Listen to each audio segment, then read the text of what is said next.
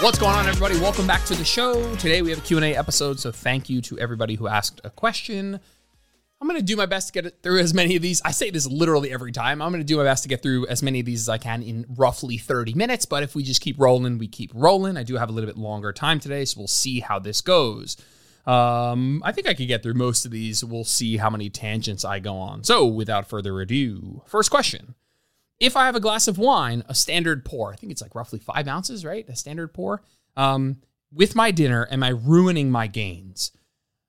First of all, the answer is no. But I, how many like sweet mother of gods do I want to add in front of that answer? You're absolutely not ruining your gains if you have a glass of wine with dinner, even if you did it every single day. Could you argue the flip side that it's helping your health in some way? No, I think that it's pretty clear unless you're doing extreme mental gymnastics, that no amount of alcohol is healthy, basically in any way, shape, or form. Um, in terms of net health, you know, you can again, you can do mental gymnastics and try and oh, this red wine has resveratrol and these antioxidants. It's like it's not a net benefit. The amount of uh, red wine you'd have to drink to get the, an amount of antioxidants that would be meaningful, you would die of alcohol poisoning, right? It's like not necessary, not helpful. But one glass per day, in the context of all the other things that decide your gains or even just overall health, I don't think you have literally anything to worry about at all. I think that's totally fine. I don't again, I don't think you can spin that as a like a healthful thing as, as oh, I'm doing this for my health.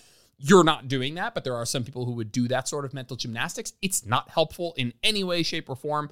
You might say, I know it's not helpful uh, from a like like chemical standpoint, but it helps me relax or that one glass of wine is enjoyable and it's part of a routine that I like, that that's awesome. Those things totally potentially real. So all good. Uh, chemically speaking, not helpful to your body physiologically in any way, but cool. Could be part of a routine you like. And if it's we're talking about one glass of wine here, it's really it's just in the scheme of things not a big deal. The next question is uh, which angel is your favorite? Uh, and somebody asked, uh, seriously though, did you expect to have a little little community within the group, like a little sub community? Basically, there's people within my group who have found each other and became close friends, and I think some of them started a group chat. Um, and I I freaking love that. Did I expect to have this like sub community within the group of people finding each other and enjoying like each other's company and becoming friends? I don't know if I had any expectations to be totally honest with you. I've been enjoying this process of the group coaching program for a long time, and I'm not really even sure what I envisioned happening. I think people finding each other and becoming friends and cheering each other on and having a community feel and all of that stuff was something I absolutely hoped would happen. Um, but yeah, I don't think I had really any expectations of what would happen. I, am stoked. I know a lot. Of, I know the person asking this, asking this question. I know a lot of you guys who are interacting with each other. I fucking love it. I absolutely love it. Um, was there anything else I was going to say on that? No, I did think my expectations were pretty open, and I'm stoked. If you are in my group and you're listening to this, we use the hashtag Jacked with Jordan. Some people use hashtag Jordan's Angels, um, both of which you know I follow, and a lot of other people in the group follow. So if you want to get to know each other, cheer each other on, see what other people are doing, etc., follow those hashtags and tag me and those hashtags when you post, you know, your workouts or your screenshot of the day or whatever that is. Um, it's really been a ton of fun to see you guys work. Seriously, it, it gives me a ton of pleasure. Next question for DOMs or for soreness. I know it's okay to lift, but walking may help? Question mark. Can I do something to help the pain? So I think as a general principle, doing things that reduce soreness aren't the best plan, or at least aren't in any way really helpful for gains. But doing things that can help with the pain, it's like it's like I wouldn't want somebody to to see that oh ice baths reduce reduce soreness so I should do that when I'm sore or taking an anti-inflammatory like an NSAID reduces soreness and I should so I should take that when I'm sore. I wouldn't want you to do any of those things. Very likely they have a negative impact on gains if if anything at all. Um, but in the one context where I think doing something about your soreness or that sort of pain that you're feeling has an has some sort of application is if that soreness is so intense that pain is so intense that it's it's actually stopping you from living your life in some way. I mean, there's a reason why basketball players, after the game, they hop in an ice bath. It's because they're not actually concerned with making adaptations from that workout. They're not concerned with, hey, I just did this workout, I had this game, and I want to make sure that I maximally adapt to that. that that's not what they're thinking. They are thinking, I can't be sore because we got to play again tomorrow or the next day. And so they are trading out maximal adaptation for maximal recovery. And so they want to be able to perform again well with no pain ASAP. even if that comes at the cost, which it does, of maximal adaptations. I would say that athletes in the off season, when they're trying to get better, I wouldn't recommend doing those things. During the season, when performance is more important than adaptations, I would recommend those things. So for you, can I do something to help with the pain? Generally, the only thing that I would even recommend doing is just not sitting down for eight hours, is going for a walk, is remaining active, getting some blood flow, staying hydrated. I wouldn't go out of your way to do something, some fancy thing. You get a massage or you're doing an ice bath, or you're taking an anti inflammatory. I wouldn't do any of that stuff to reduce soreness. Again, unless that pain is inhibiting you from living your life. If your legs are so sore that you can't, you know, let's say you're a teacher and you're on your feet all day and the soreness is just fucking killing you. Okay, in that case, you need to do your life. You need to be able to perform in the way you want to perform. So some of those things might be helpful. I think walking is a great one. You said uh, walking may help? Question mark. Walking may help. Stimulating blood flow is is helpful. Uh, probably doesn't have any negative. Definitely doesn't have any negative impact on gains. And the way I would go about doing that is just not being a sloth and sitting at the computer for 10 hours a day. I would make sure I'm getting my steps. If you can do that intermittently throughout the day, that, that might be a little bit more helpful than just doing it in one bulk shot. But even doing it in, all, in one bulk shot or, you know, um, in a couple more concentrated periods of time to uh, you know get cardio let's say by getting on a treadmill instead of like being the kind of person who can just get up multiple times per day that's still really great. Um, so i think walking is fine but i wouldn't go out of your way to try and reduce soreness through these like things that you do after training. In many cases the things that you're doing to reduce soreness are also reducing the adaptations that you're getting from whatever that stimulus was. Next question. Is there a difference between hypertrophy and lifting for strength? Yes uh, I think I have an entire podcast on this. I'm going to link it if I have it. Um, if not, what can be some of the fundamental differences? Strength, for the most part, is a neurological quality. Basically, it's like your body's ability to produce high amounts of force. And hypertrophy means literally the accretion or the or, or putting on more muscle tissue or grow, growing is basically what hypertrophy means. Um, and so when it comes to the difference between training between these two things, what we see is that hypertrophy is going to have a little bit more volume, is going to have or primarily be in a little bit more of a moderate rep range, which means for strength, you might do a lot of your training in like the one to eight rep range. And for hypertrophy, you would do a lot of your training in like the five to 30 rep range, maybe even more concisely in that like five to 15 rep range, just because at those really high loads, really low reps, it's really difficult to accrue enough volume to actually send a hypertrophic stimulus. If you want to lift heavy weights, the most important thing for lifting heavy weights is lifting heavy weights. And what I mean by that is like if you want to get stronger in like sets of one, if you want to increase your 1RM, you really need to lift really, really heavy weights. If you want to hypertrophy or you want to grow your muscle, what you really need to do is just accrue a lot of really good, high quality stimulus.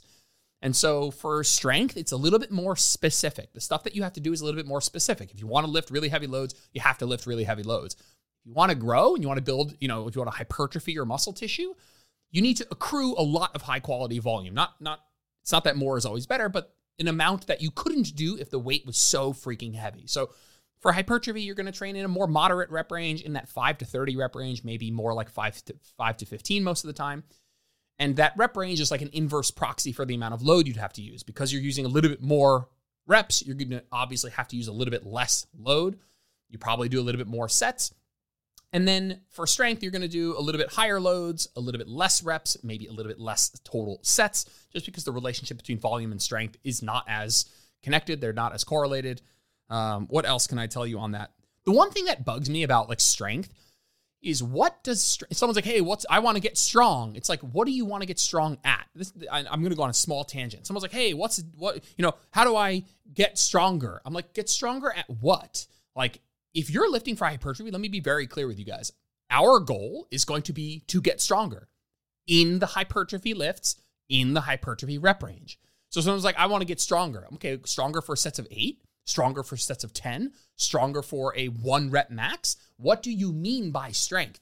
Because whatever that thing is that you want to get stronger at, you're going to have to roughly do that thing. And so if someone's like, "Hey, I want to really get strong really get stronger for sets of 8."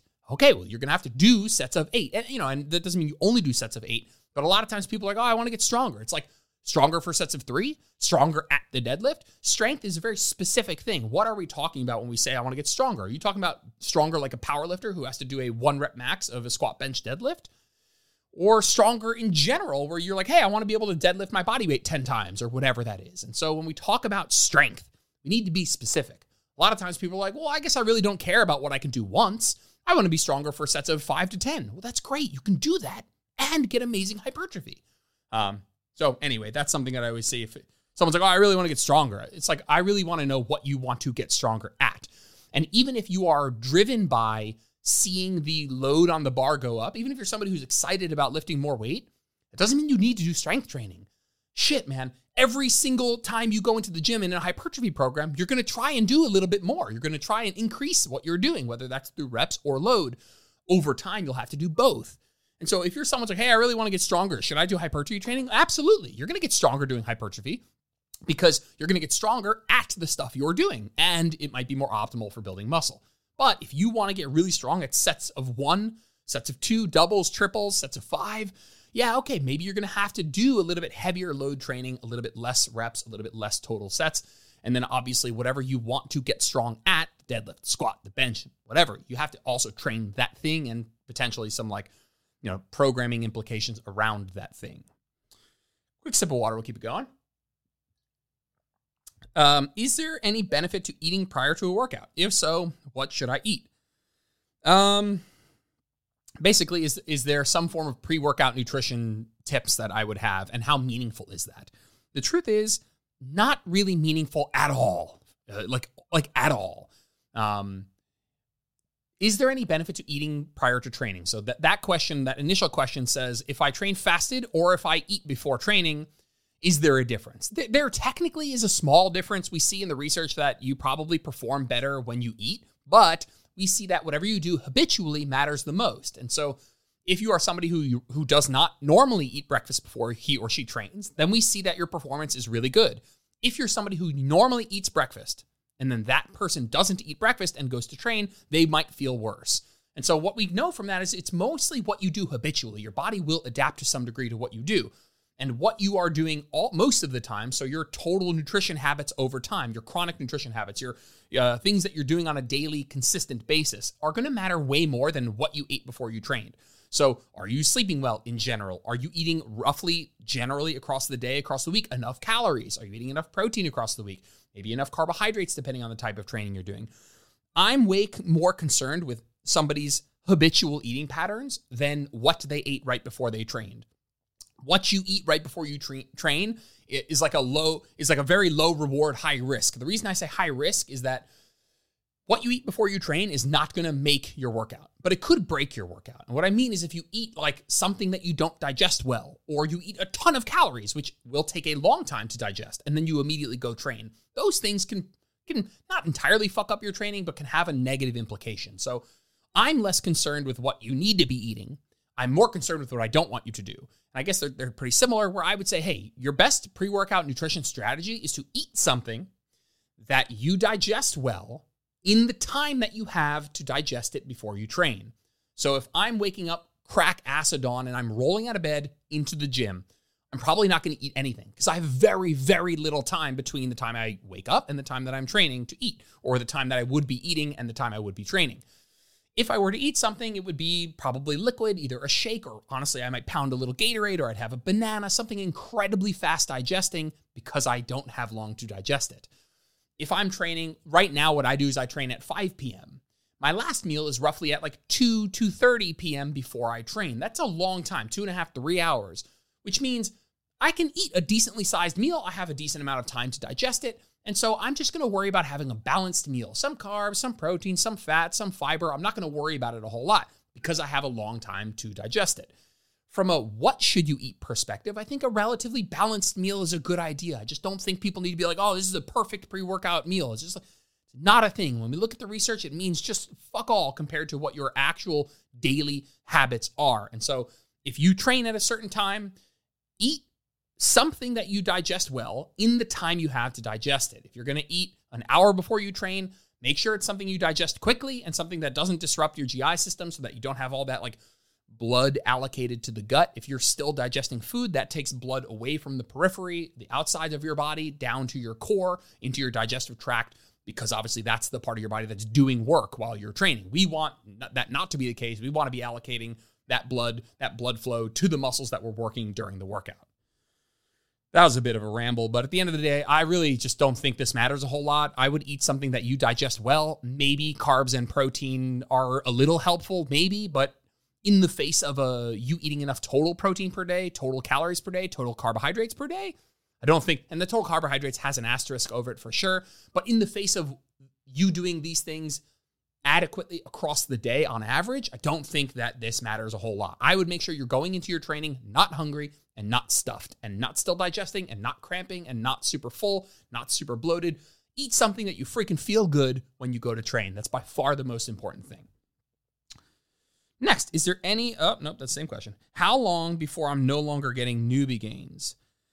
I don't know. Honestly, these things are just made up concepts. A newbie, a beginner, advanced. There's no like letter you get in the mail and it's like, hey, you've been training for six months.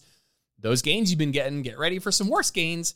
Um, you know, you're not a newbie anymore. Here's your intermediate card. It's like, that's not how this works. These are just made up constructs of like an, just understanding that over the course of a training career, you make worse and worse gains over time. The more muscle you have, the slower you'll gain more of it. Um, I don't know. You know, there are people who've been training for 20 years, who have been exercising for 20 years that still have room for some really fast gains because maybe they weren't training specifically for hypertrophy or they weren't tracking their workouts or they weren't eating and sleeping enough, not enough calories, not enough protein. And all of a sudden they check all these boxes and they make amazingly fast gains for a decent amount of time, even though they've been exercising for 20 years. I think once you've been doing like two years of concise hypertrophy training with enough calories, enough sleep, enough protein, tracking your workouts, trying to progress. And by the way, that's a lot of caveats. So if you're checking all those boxes for two years, you've probably exited this phase, this newbie phase where you can expect really rapid results. But ah, shit, man, there are so many moving parts here, of one of which is genetics and individual differences that we just don't know. You just don't know. I just wouldn't spend any time worrying about this. I would just accept and adopt and understand this idea that over time, results will come slower. Strength gains will come slower. Muscle gain will come slower. Physique change happens slower.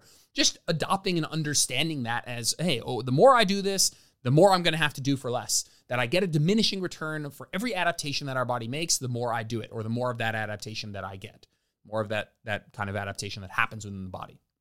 That's probably the most important thing to understand trying to put like a parameter on that is really tough. I have an old podcast with uh, Rainer Trainer. Um, I'll put in the description. This was something that he and I talked about, which I think is, you know, it's both an interesting discussion and not interesting because we just have no way of kind of deciding exactly when this happens. Next question. Not a question, but I'm a pharmacist and the misuse of medications for aesthetics is killing me. So, what I think this person is referencing is recently I did a podcast with Abby Langer. Um, wonderful, wonderful human. We had a great podcast and we talked about this epidemic of like regular people taking new weight loss drugs, specifically Ozempic or semaglutide, basically to just lose a few pounds and stay lean. Like this is like real medical prescription obesity medication that regular people are taking to like lose a couple of pounds of vanity weight. Um, where this is like, I'm not saying it has as of right now, crazy negative uh, health consequences, but it is some serious shit. Um, they most of them are, or this one in particular is a GLP one agonist. Basically, is a very strong uh, appetite suppressor, and this is not something that I would recommend taking if you're just an average person trying to shed a couple of pounds. This is something that you need to go through correct channels, seeing your GP, talking with an endocrinologist, you know, talking and getting blood work done and seeing if you actually qualify for this medication. This is not something that I would get through a, a shady channel, some fucking Medi Spa, some health, uh, some like wellness hut. Um, that and and why, the reason I'm saying that is because that's what's happening. Like pe- these people are getting their hands on this stuff and they're selling it in their like Medi Spa wellness hut. You know, we do cryotherapy and we also can fucking inject you with some semaglutide. It's like absolutely frightening stuff. Um, and I have a client going through this process right now, and she actually has a relative who's going through a fucking super shady, um, a, a shady uh, alternate route, And it's just highlighting the fact that there are people out there who really need this medication who cannot get it. I want to be very clear. There's a bit of a shortage.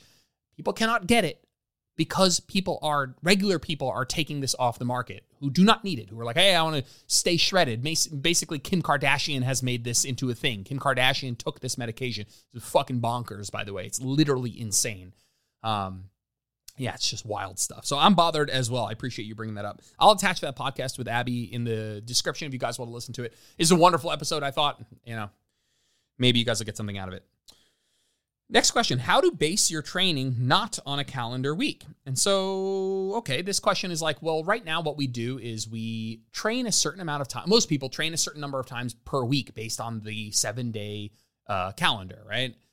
How to base your training not on that. And so, I have a good friend, Brian Borstein, who I know has been doing this for a while, where Brian might say, you know what, instead of doing my Monday, Tuesday, Wednesday, or Monday, Tuesday, Thursday, Friday lifting, where I do four days out of seven, I might do six days out of 14 or nine workouts in 14 days. And, or even on like an 11 day rotation where it's like, hey, I work out six days every 11 days.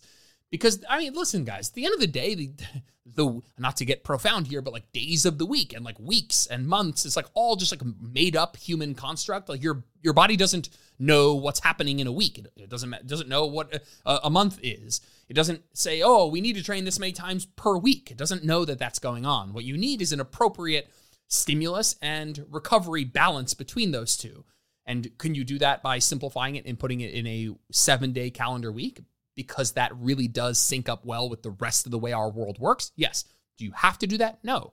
Uh, you could train, you know, five, you could train on it what we would call a 10 day microcycle. A microcycle is just like one round through all of your workouts. Most people, that microcycle is a week. You train once through all of your workouts in a week, and then you repeat it next week. You could have a 10 day microcycle where your job is to get six workouts in in 10 days, and then that microcycle resets. It would reset asymmetrically. You know, it might start today on a Monday and end next week on a Thursday, and then it would start on Friday and end the following Wednesday or something. Personally, I don't love doing this. You totally could do it. I, again, there's no physiological reason you couldn't do this is it a little bit of like overcomplicating it for potentially no added benefit? Yeah, certainly that is the case. But there's absolutely nothing wrong with it. If it works for you, if it clicks for you, that's freaking awesome. I think most people have um most people would do better to just sync it up with the regular 7-day week. That fits better, especially if you're like in a commercial gym and you know that on Tuesdays you have a little extra time to get in a longer leg day or something like that. I have a client, she trains on Sundays, she goes to her CrossFit gym, and that day is her leg day that where we do like squats and RDLs and stuff. I think we talked about her on a previous podcast, but similar idea of like we couldn't do that because every Sunday for her is the time that she has more time, and we need to do this specific workout on that day. And then, you know, we can do like a cable centric arm day at any time when the gym is crazy with the bros at 5 p.m. because we can get through that a little bit quicker. And so, you know, I'm not a big fan of this, but physiologically, is there a downside? No. I know you asked how to base your training not on a calendar week. Um, that is an incredibly specific question. I do think that I'm going to end this question with the fact that you can do this if you want. It's about having a an appropriate stimulus to recovery ratio. And so it's not like, hey, we're going to train 8 days out of 9, like that that ratio of like 8 days on, 1 day off, that's not a good ratio. But if you're training seven days out of 12, I think that that could work fine, you know, and, and, and things of that nature. Cool. Alrighty, next question. What are the best options for deload? Complete deload, comma, etc. Okay, well, there's only one thing. Um, what are the best options for deload? So I'm gonna link in the description episode 100, which is my full and updated 2022 thoughts on deloads. Um, I did an episode, I think it's episode, God, it's one of the first, one of my first episodes ever. And like two years later, you know, uh, I did an update to that podcast on my thoughts on deload. So please go listen to that if you are interested. What's the most the most important thing about to understand about a deload is that the point is to drop fatigue. And so you have to do that in some way, shape, or form, which means you have to do something a little bit less. Um, there will be some, some people who say you don't actually need to do less, you just need to do something different and you can deload certain physiological pathways while we push hard in other certain physiological pathways. Personally, I'm not a big fan of doing this for reasons that I do discuss in that episode. My preference would be to either reduce the amount of sets you're doing or reduce the amount of difficulty within the sets. If you were doing four sets of like roughly two RIR, or yeah, four sets of roughly two RIR, you could keep doing four sets, but maybe do something like five RIR. I mean, the point is re- to reduce the stimulus so that you can recover and resensitize to that hypertrophy stimulus. So we have to do less somewhere. You could do less sets, you could do kind of less days per week, you could do the same amount of sets and reps, but you could lower load. You could do the same amount of sets and load, but you could lower reps to make it easier. You could do a lot of things. What you need to do is you need to have an easy week, an easier week where you drop fatigue, resensitize to the training stimulus, both physiologically and psychologically, so that you feel ready to go on the back end of that. Personally, my favorite way to do that is to pair the physiological benefits of a deload, which is just like resensitizing and dropping fatigue, with practical benefits of practicing the new movements you're about to do for the next mesocycle, the next program, the next six weeks or so. So I like using an intro week paired with a deload week. So the first week of the program with the new movements, some old, some new, that you're going to do for the next six weeks, that is our deload week. Essentially, what that allows you to do is allows you to practice these new moves, practice the setup. You know, where does the cable go? What height is the bench on? It lets me take a form video all within the context of I don't need to crush it this week. It's almost like uh, a practice week. But you're accomplishing a physiological task of dropping fatigue and, and resensitizing, but you're also getting a chance to practice stuff. How many of you guys in the first two, you know, two to four weeks of the program are still working on stuff. Ah, what's my technique? How much weight should I use? What's a, you know, what's a good rep range for me? Should I use this machine or that machine? How high should the cable be? If you could just have a week to to figure that shit out, so that you don't need to figure it out during the time in which programming is supposed to be stimulating. To me, that's like such a win win that you could give me all the physiological reasonings that you'd rather do something else. And I, and I hear you, but to get this practical benefit of a practice intro week and a deload week in the same week, to me is just invaluable. It's absolutely the strategy that I prefer using. As far as reducing the difficulty of the week or the amount of stress on the body, I prefer actually to take down the set numbers a lot, as low as humanly possible. And I prefer to leave the sets pretty difficult. So I might program one set of each exercise that you're about to do for the next mesocycle at roughly a 2 RIR. 2 RIR is freaking hard. That's a, that's a really hard set. But you might be doing only four of those in the workout, and the whole thing might take you 20 minutes. And so I would prefer to have fewer sets that are still really hard that send just enough of a stimulus to retain muscle that week. Not that I'm so concerned with that, to be honest with you. Um, but because those sets are hard, again, it serves two practical benefits. One is because I'm telling you to use a 2 RIR, for a movement that's new for you, it's going to give you a chance to actually figure out what weight you want to use. If I give you a set at like five or six RIR, and then next week you show up for the first week of training and it says, hey, you got to train with two RIR, you got to then figure out again what weight to use for a two RIR. But if I give you a two to three RIR in, in deload week, you're going to show up to week one and you're going to know exactly what weight to use because you're probably going to start at roughly a two or three RIR. And so I find that to be, again, another huge practical benefit. The other one that I, you know, while we're being thorough here is if you, like when you're learning a new movement, specifically when you're learning a new technique, you need the set to be hard. If the set is not hard, at least if the weight is not heavy enough for you, then you can do some wonky stuff with your technique. It's like if you're working on a, a dumbbell press on an incline, let's say, and you're you just grab the five pound dumbbells and you're like, hey, I don't need to work that hard this week. I'm just gonna grab really light dumbbells. I'll practice my technique. And then you go grab, you know, the 60 pounders the next time you come in for your actual working weight what you can do, I know I'm not explaining this amazingly well, but the stuff that you can do, the way you can manipulate the load with the five pounders, you can push your fucking arms wherever you want. It's five pounds. You can do the technique wrong and it won't feel wrong because it, it, the weight isn't heavy enough to expose the fact that you're doing it wrong. It's like learning the technique is better when it's at least a little bit heavy.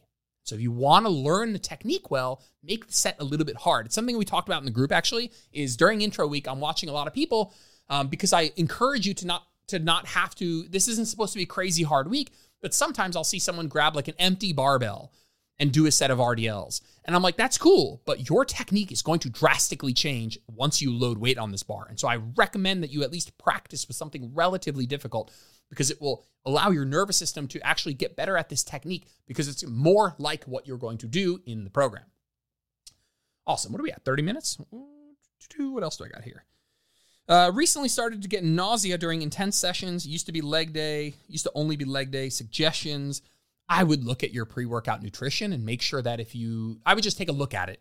You know, it could be a lot of things. If you're not eating before sessions and then you're consistently getting nauseous, maybe I would try eating a little bit of something. Could be again something very little, half a banana. Could be uh, like a goo, like a like a glyc uh, glucogen. Uh, Jesus, gluc- like a glucose gel. Um, or like EAAs or a protein shake or something that you can, you know, just like a go-go squeeze, something, you know, I fucking love go-go squeeze. Um, if you aren't eating and you're getting nauseous, try eating. If you are eating and then you're getting nauseous, maybe try not eating, or maybe try eating less, or maybe try eating something different, or maybe try eating the same thing but a little bit earlier.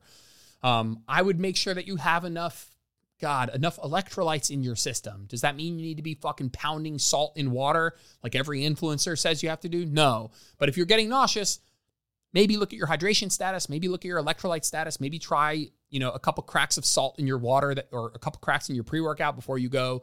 If you, you know, everyone's all hyped up on the LMNT packets. I have LMNT packets in my house. Maybe try a half of an LMNT packet in some water within, you know, a couple hours from when you train. I think that that's all a good idea from a nutrition side of things.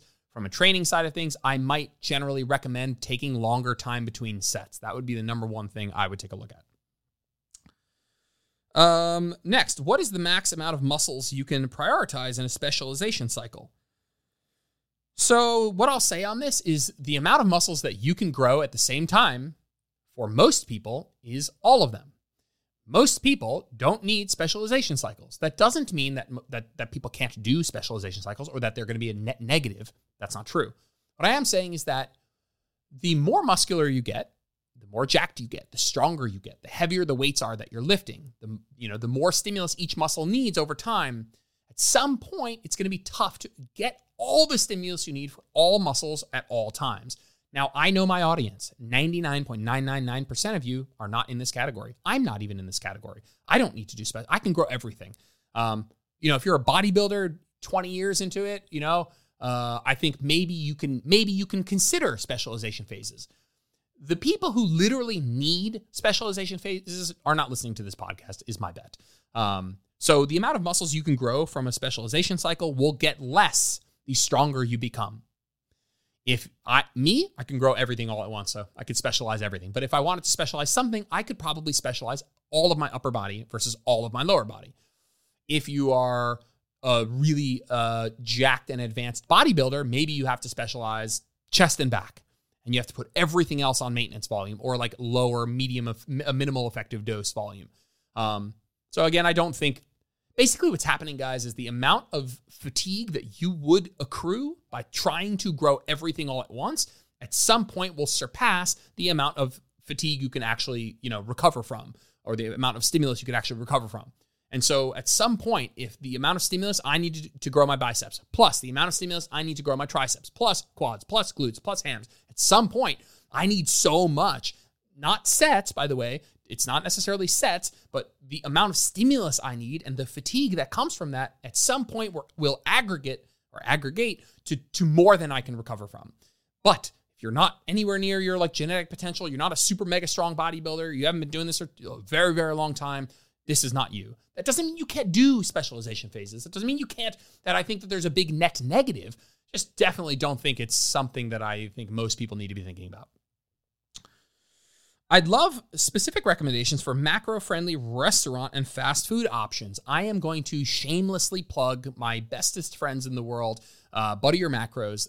Actually, I don't know if you guys know. I actually maybe they're going to correct me if I'm wrong. I actually think Butter Your Macros uh, let me let me get it. Let me actually pull it up for you guys. I think they started as a page that literally did this. Um, butter your macros. It's not butter your macros, but I mean it is butter your macros. Heidi, Natalie, I love you if you're listening. Um, but they have another uh, another page. Fuck me, man. What is it called? Um, your macros. Come on, guys. They have another page that is literally specifically has every single fast food item that you could imagine uh, from every single restaurant, all macroed out. It is a page that goes through just that. That is literally the point. But I'll put it in the description for you. Um, I know who asked this question. You can shoot me a DM. I will find it for you. I cannot believe I blew that. Um, they did an amazing job. Every restaurant you can imagine, they have it in there in that uh, in that page. I think it's a wonderful page. Next, is it normal for the toes to point outward during seated hamstring curl? Yes. Um, what I would like, you're going to have a certain amount of normal external or internal rotation, a certain rotation of your femur that is just natural. And when you think about, like, do I want you to actively point the toes out? No. Do I want you to actively point the toes in? No. I would want them to go where they are most comfortable, which probably is not on either extreme. Um, so I would not. Just, I'm going to see if there's anything else I want to say because the truth is, I just don't want you to think about this at all. I want you to adopt a foot position that allows you to feel mega strong and super stable and to do that movement super effectively well. That's what I want you to do. If you point your toes a little straighter and you feel better like that and you feel stronger, you get a better ham st- stimulus, you can lift more weight with good technique, I want you to do that. But if you're doing it and you're saying, "Hey, I'm going to just not subconsciously, but kind of kind of subconsciously adopt a technique where I feel very very strong and stable and I get a good ham stimulus and that so happens to have my feet slightly out, I want you to do that, trust me. It's less about a specific uh, specifically optimal way to do it and more about exploring what sort of foot position again it probably won't be it probably will just be something natural mostly pointed forward but off to the side a little bit is okay um, that you feel really strong doing. I, I, would I would spend less time thinking that there's an optimal and more time considering how you feel during the movement, which is I think something that more people need to do uh, more often. I got time for a few more. We got a lot more, but uh, we'll do five more maybe. Let's see. It depends. I might go tangenting here. Uh, next question. When starting a cut and it comes to training, should you still opt for progression each week or at least maintain strength? Um, okay, so you should continue to try to progress. If you were to graph out your progression expectation at maintenance and a surplus, you would expect that progression to go up across a mesocycle. And whatever the slope of that line is, like however steep that line of progression is, at maintenance, just assume that it won't be as steep. You might progress for the first three weeks, and while you normally would progress through all five weeks or so, maybe you hit more of a wall where you have a little bit more matching week to week than you did normally, where you would have potentially beat every single week. So I would just lower your expectations. I don't think that from day one of your cut to day zero to day, you know, 80 of your cut that you shouldn't have progressed at all on anything. It's more likely the case that you've progressed on something just a little bit slower. That's more likely the case. That that is, I'd go almost as far to say as that's the expectation. But if we're being totally honest, who gives a flying fuck? Because at the end of the day, what you want to be doing is succeeding in your cut. You want to be training hard to send a muscle retention stimulus. As much as as much as it would be cool, as much as it's a cool concept to gain muscle in a deficit, the amount of muscle that you would gain with everything being done super optimally is a fraction, a small fraction of what you will gain at maintenance and a surplus in the future. And so, if you didn't gain one ounce of strength, if you do, if you on day one you did 100 pounds for eight reps, and on week 12 of your cut you did 100 pounds for eight reps, who gives a shit? If over those 12 weeks you succeeded in your cut, that's what matters. So to, to me, the minute I go into a cut, I, I just totally don't care about my expectations of muscle growth during that time. I don't care about my performance expectations. I lower them.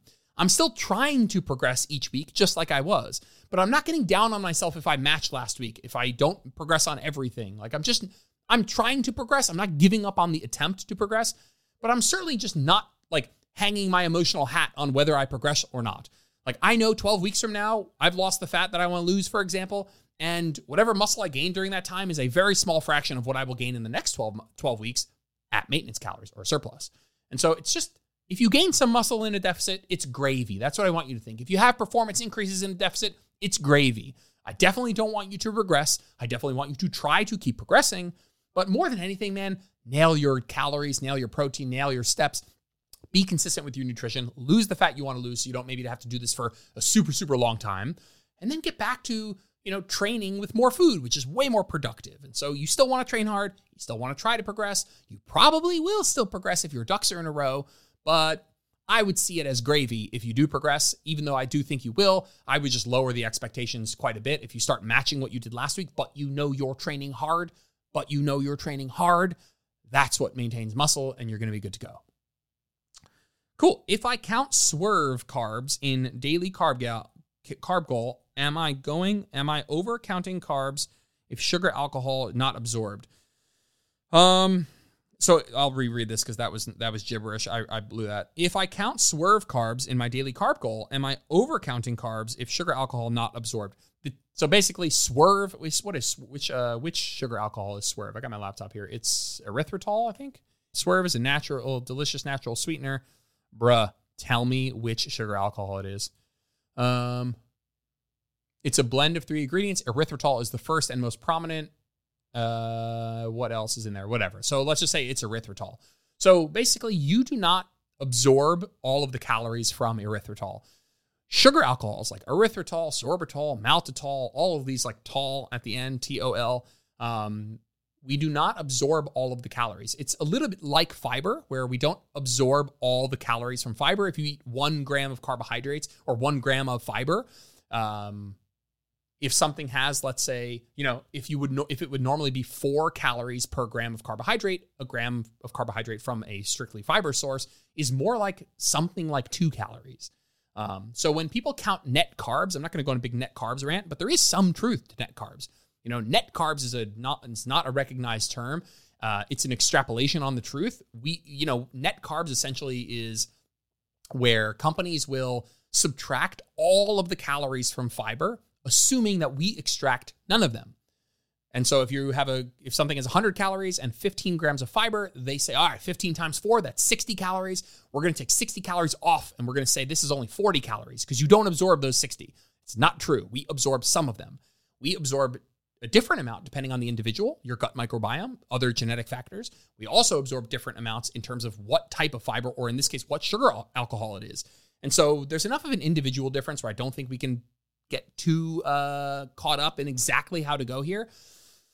Personally, if you want to be particular, I would count this as half. And so, is that what you said? Um, I would count it as half. And so, if they are if they are subtracting all of the calories from erythritol, I might add back in half of those calories. If you wanted to be precise, if we're being totally honest though, this excuse me, this to me falls in the bucket of it's not making or breaking anything. Like if you have something that has 10 grams of swerve in it per day, 10 grams of, you know, erythritol or some other like sugar alcohol sweetener, man, it's really not making or breaking anything. If you wanted to be super precise, sure, I'd go with roughly half the calories, but I really just it just gives me like this blah sort of moment of like if you didn't count them at all, as long as you consistently do that, then your numbers will be reliable. I feel like this concept is really simple but hard to understand. Guys, if you even if this person is like, well, I'm missing 40 calories a day then. It's like, okay, you're missing 40 calories a day every day, or every week you're missing roughly the same amount of calories. Over time, what you do consistently makes the numbers reliable. I don't care about the numbers so much so in absolute. They don't need to be in an absolute sense perfect. What they need to be is reliable. Is what you're eating more too much? Is it too little? Is it the right amount?